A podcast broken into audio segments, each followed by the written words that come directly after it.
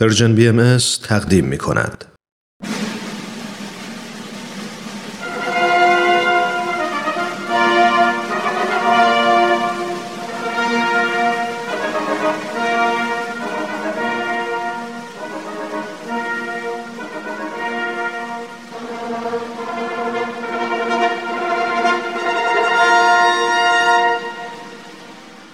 تاریخ به روایت مورخ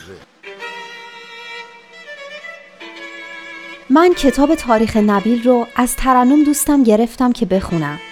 این کتاب یه قسمت از تاریخ ایرانه که تا حالا نشنیده بودم. کتابو که باز کردم خود نبیل که اونو نوشته شروع کرد با من حرف زدن. خیلی عجیب بود ولی خیلی هم برام جالب بود. این تاریخ یه بخش از کاری از گروه نمایش. رادیو پیام دوست. تهیه کننده و کارگردان امیر یزدانی. فصل دوم.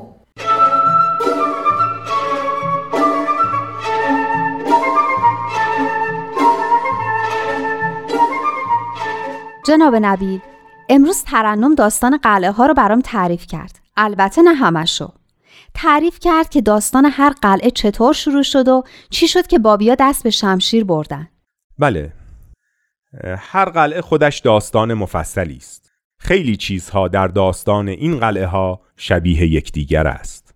در همه اینها پیروان حضرت باب از تهدید و خشونت دشمنان به یک قلعه پناه می‌برند. شجاعانه و بدون هیچ واهمه ای از خود و خانواده هایشان در مقابل نیروهای محلی و نیروهای دولتی که به کمک نیروهای محلی می آیند دفاع می کنند. بارها آنها را که مجهز و تعلیم دیده اند شکست می دهند و عاقبت آنچه دشمنان برای شکست آنها فدا می کنند حرمت قرآن است. حرمت قرآن رو فدا می‌کنن یعنی چی در هر سه مورد وقتی سپاهیان دولتی از عهده شکست بابی ها بر نمی آیند از در تزویر وارد می شوند. ترنم تعریف می‌کرد که گاهی فقط فریاد یا صاحب از زمان بابی ها وقتی از قلعه بیرون می‌زدن کافی بوده تا لرزه به سپاه دشمن بیفته و فرار کنن بله همین طور بود. شجاعت بابی ها بی بود. با آنکه در محاصره بودند و گاهی مجبور می شدند با علف و چرم اسب خود را سیر کنند چنان قدرتی داشتند که دشمنان سیری که از هیچ کدام از مشکلات آنها رنج نمی بردند از مقابل آنها فرار می کردند و توانایی مبارزه با آنها را نداشتند. اون حرمت قرآن که گفتین چی بود در هر سه مورد وقتی دشمنان نتوانستند با همه تجهیزات و نفراتشان ساکنان قلعه را شکست دهند و جنگ به درازا کشید از در دوستی و صلح درآمدند و برای قانع کردن ساکنان قلعه قرآن را مهر کردند و فرستادند هم جناب قدوس می‌دانست که این حرکت تزویری بیش نیست هم جناب وحید و هم جناب حجت. اما هر سه به احترام قرآن پذیرفتند و از قلعه بیرون آمدند. و اونام ناجوان مردانه بهشون حمله کردن درسته؟ بله سرانجام به آنها حمله کردند و کشتارهای غریبی به راه انداختند. البته جناب حجت با توجه به اینکه رهبری آخرین قلعه یعنی قلعه زنجان را به عهده داشت و با توجه به تجربه قلعه های قبل فقط تعداد کمی را نزد دشمنان فرستاد و بقیه در قلعه باقی ماندند. اما سرنوشت هر سه قلعه یکی بود. یعنی همشون کشته شدن؟ از هر قلعه چند نفری توانستند جان سالم به در ببرند که به آنها بقیت و سیف می‌گویند. یعنی چی؟ یعنی باقی مانده از شمشیر. سیف یعنی شمشیر. بقیت و سیف کسانی بودند که از زیر شمشیر دشمن جان سالم به در برده بودند. البته این فقط یک اصطلاح است و الا سپاهیان دولتی به توپ و تفنگ مجهز بودند. اما در قلعه نیریز و زنجان خانواده ها به قلعه پناه برده بودند. در حالی که در قلعه شیخ تبرسی از زنان و کودکان خبری نبود در این دو قلعه زنان نیز یاور مردان بودند به خصوص در قلعه زنجان که برخی زنان همدوش مردان می جنگیدند. راست میگین؟ زنان می جنگیدن؟ بله داستان رستم علی را نشنیده ای؟ رستم علی؟ نه هیچ وقت برام نگفتی در بین زنانی که در قلعه زنجان بودند زنی بود به اسم زینب که خانهاش در ده کوچکی نزدیک به زنجان قرار داشت. او زنی بود خوب روی با ایمانی قوی و شجاعتی بینظیر که وقتی دید برادران دینی او در سختی و بلا هستند با کمال شجاعت تصمیم گرفت که به کمک آنها برود. چه جالب! بله زینب لباس مردانه به تن کرد و هر وقت دشمنان هجوم می آوردند در کنار دیگران به دفاع برمیخواست و مهاجمین را پراکنده می کرد. عجب شیرزنی بوده زینب موهای خود را کوتاه کرده و کلاهی بر سر گذاشته و زرهی به تن کرده بود و با این شکل همراه با یاران جناب حجت از قلعه دفاع می کرد و جزو جنگجویان سنگرهایی بود که دور تا دور قلعه ساخته بودند همه خیال می کردند که او مرد است یعنی نمی‌دونستن زنه؟ خیر همین که دشمنان تیراندازی می کردند زینب با کمال شجاعت شمشیر می کشید و فریاد یا صاحب الزمان بلند می کرد و به قلب لشکر دشمن هجوم می برد و ابدا نگران صفوف دشمن نبود. دوست و دشمن از دیدن جرأت و شجاعت و سرعت او حیرت می کردند هر وقت به دشمنان حمله می کرد همه وحشت می کردند و از شمشیر او فرار می کردند و می گفتند این غضب الهی است که بر ما نازل شده خیلی جالب بوده خودشون می‌دونستن که مستحق غضب الهی هن. به هر حال دشمنان در مقابل او در نهایت نومیدی سنگرها و استحکامات خود را خالی می کردند و پا به فرار می گذاشتند. کاش منم در اون زمونا بودم و می‌تونستم مثل زینب بجنگم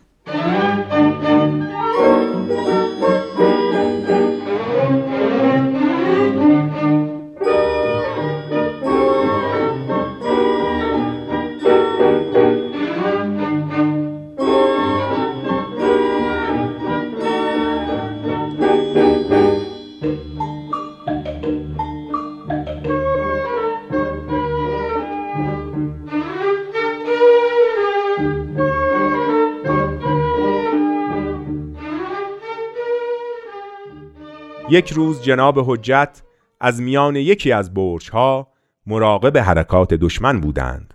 در آن بین زینب را دیدند که به دشمنان حمله کرده و سربازان دشمن فرار می کنند و زینب آنها را تعقیب می کند. جناب حجت او را نشناختند و از شجاعتش در عجب شده به یاران گفتند به او بگویید برگردد و دشمنان را تعقیب نکند. جناب حجت وقتی دیدند که چطور زینب به گلوله هایی که در اطرافش میبارد اهمیت نمی‌دهد گفتند این گونه اقدام و شجاعت از هیچ کس و هیچ مردی تا کنون ظاهر نشده. این بود که از او پرسیدند مقصود تو از این کار چیست؟ زینب به گریه افتاد و گفت وقتی دیدم برادران من گرفتار سختی و مشقت هستند از شدت اندوه و قصه قلبم به درد آمد. یک قوه درونی مرا بران داشت که به یاری آنان برخیزم. نمی توانستم جلوی خودم را بگیرم. از طرفی هم می ترسیدم که شما به من اجازه ندهید که به برادران دینی خودم کمک کنم. جناب حجت او را شناختند و گفتند تو باید زینب باشی. حتما خود او هستی. جواب داد بله من زینب هستم. و تا به حال هیچ کس جز شما از حقیقت حال من خبر نشده. شما را به حضرت باب قسم می دهم که مرا از این موهبت که برایم از هر موهبتی بالاتر است بی نصیب نکنید. تنها آرزوی من در زندگی این است که به شهادت برسم. جناب حجت از لحن و طرز درخواست او خیلی متأثر شدند و گفتند مطمئن باش من پیوسته برای تو دعا می کنم بعد به علت شجاعت و قوت قلبی که داشت نام او را رستملی گذاشتند و به او فرمودند امروز روز قیامت است. روز کشف اسرار است. روز آشکار شدن رموز است. خداوند به اعمال نظر دارد و به قلب ها توجه می کند. نظر به صورت ظاهر نمی کند. خواه زن باشد خواه مرد. اگرچه تو دختر جوان کم تجربه ای هستی ولی در شجاعت و قوت قلب نظیر تو در میان مردان هم کم است. حال برو مشغول دفاع باش و اصحاب را نصرت بکن و برخلاف فرائض دین مبین رفتار نکن. ما معمور به جهاد نیستیم. فقط باید از خودمان دفاع کنیم و جلوی حجوم دشمنان خائن را بگیریم. همه اصحاب قلعه وظیفه داشتند در جای مشخصی که برای آنها تعیین شده بود قرار بگیرند و دفاع کنند. اما زینب جای مشخصی نداشت و هر جا می‌خواست می‌رفت. و هر کجا که می‌دید دشمن حمله کرده فورا خود را به کمک یاران در همان نقطه میرساند در اواخر حیات زینب دشمنان به راز او پی برده بودند و با آنکه می‌دانستند کسی که به آنها حمله می کند و حجوم آنها را دفع می کند زن است اما باز هم خیلی از او می ترسیدند و به محض اینکه فریاد رستم علی بلند می قلبشان از ترس پر می و دست پاچه می شدند. پس آخرش همه فهمیدن که زنه. خیلی بوده تو اون زمونا که یه زنی به جنگه. فکر کنم همین یه نشونه بس بوده برای اینکه همه بفهمن دوره تازه شروع شده. بله در آین حضرت باب و در تاریخ ایشان نشانه های زیادی از شروع یک عصر جدید وجود داشت که هر کدام برای دنیایی کافی بود. آخرش زینب کشته شد نه؟ بله. یک روز رستم علی دید که عدهای از دشمنان اصحاب را محاصره کردند. با سرعت خودش را به جناب حجت رساند و به پای ایشان افتاد و با تذرع و گریه گفت اجازه بدهید من به کمک آنها بروم. می‌دانم که چیزی از عمرم باقی نمانده. شاید بروم و به شهادت برسم. از شما تقاضا دارم. تقصیرهای مرا ببخشید و در نزد مولای محبوبی که جان خود را برای او فدا می کنم از من شفاعت کنید. جناب حجت آنقدر از این صحبتهای زینب متأثر شده بود که نتوانست جوابی بدهد و سکوت کرد.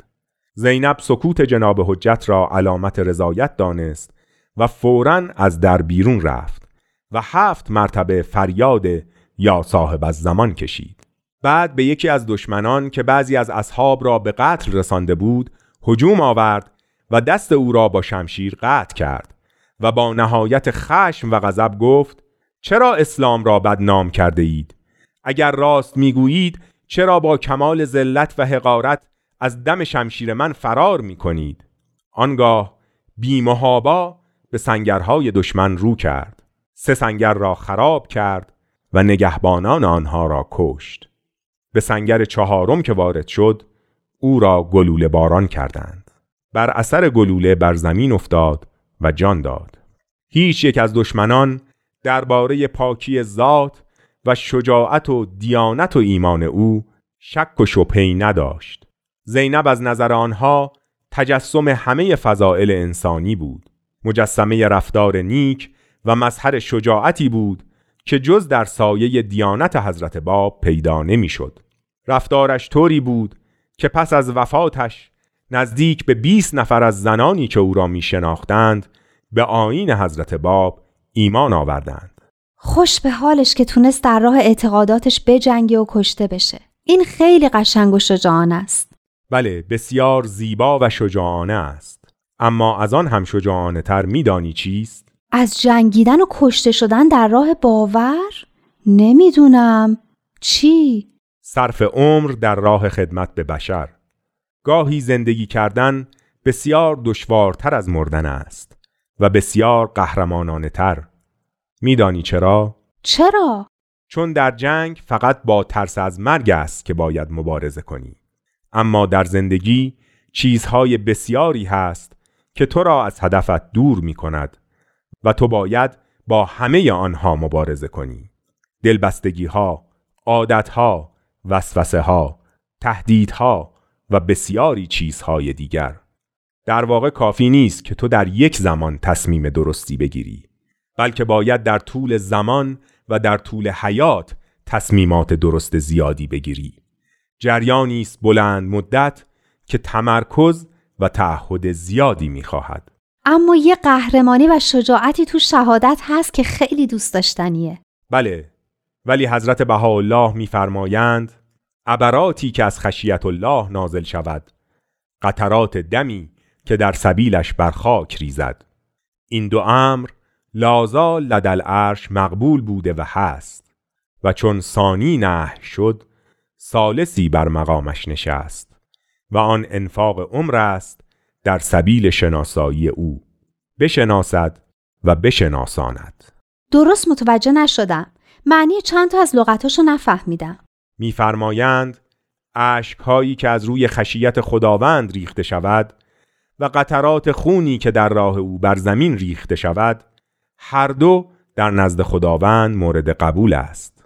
اما چون دومی نه شده یعنی شهادت امر سومی جای آن را گرفته و آن انفاق و صرف عمر است در راه شناسایی خداوند و اینکه او را بشناسد و به دیگران بشناساند.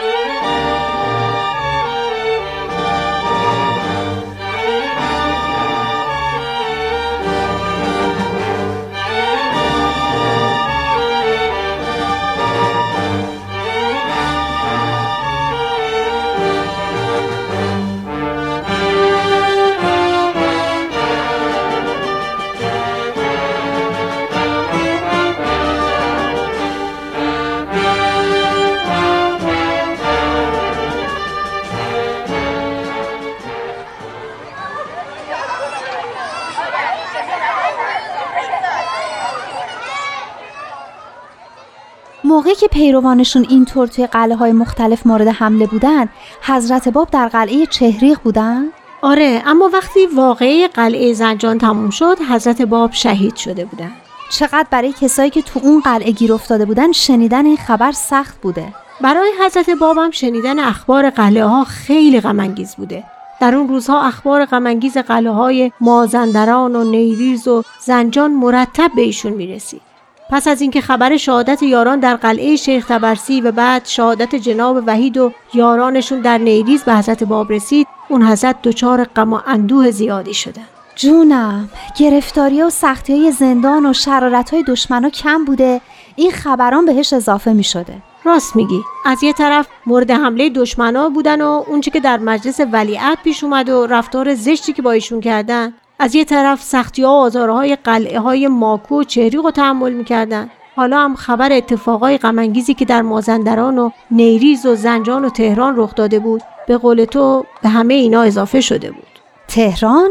مگه توی تهران چه خبری شده بود؟ مگه برات نگفتم؟ نه. چهار ماه قبل از شهادت حضرت باب یه حادثه غمانگیز دیگه هم تو تهران پیش اومد و طی اون هفت نفر از پیروان حضرت باب که از طبقات مهم مردم ایران بودن به شهادت رسیدن. آهان همون شهدای شهدای هفت؟ شهدای سبعه شهدای سبعه تهران. سبعه هم همون هفت میشه. این قضیه اینطوری شروع شد که یه نفر که تظاهر می‌کرد می‌خواد درباره آین حضرت باب تحقیق کنه به پیروان حضرت باب نزدیک شد و با اونا معاشرت می‌کرد و بعد اسامی پنجاه نفر از بابی ها رو نوشت. او هم دستش این اسامی رو به کلانتر تهران دادن. گفتن که بابیا می‌خوان قیام کنن و امام جمعه تهران رو بکشن و بعد هم به ارگ دولتی و به امیر کبیر و پادشاه ایران حمله کنن. عجب دروغگوهایی بودن. من میگم کار اینا دیگه از دروغ و تهمت گذشته بوده. اینا با این حرفا توطعه کرده بودن که بابیا رو قتل عام کنن. اون وقت چی میشه؟ هیچی. این حرفا به گوش امیر کبیر می‌رسه و به دستور اون و کلانتر تهران چهارده نفر از بابی ها رو دستگیر می‌کنن. هر کاری می‌کنن که اینا ایمان خودشون رو انکار کنن موفق نمیشن.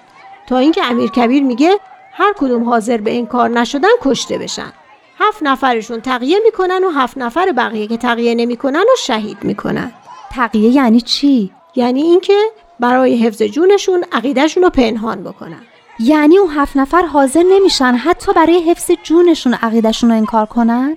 عجب! یکی از این هفت نفر حاج سید علی دایی حضرت باب بود که وقتی بهشون گفتن یک کلمه انکار کنین و جون خودتون رو خلاص کنین گفتن اینجا هست.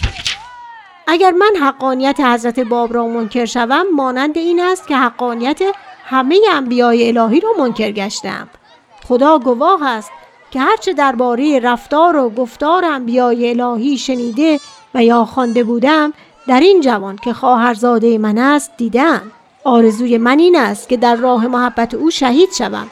از شما خواهش می کنم که آرزوی چند ساله مرا برآورید. امیر کبیر که اینو شنید و فهمید اصرار بیشتر از این فایده ای نداره دستور داد ایشون رو شهید کنن جناب آقای سید علی وقتی برای شهادت می‌رفت این بیت شعر رو میخون. شکر خدا که هرچه طلب کردم از خدا بر منتهای مطلب خود کامران شدم.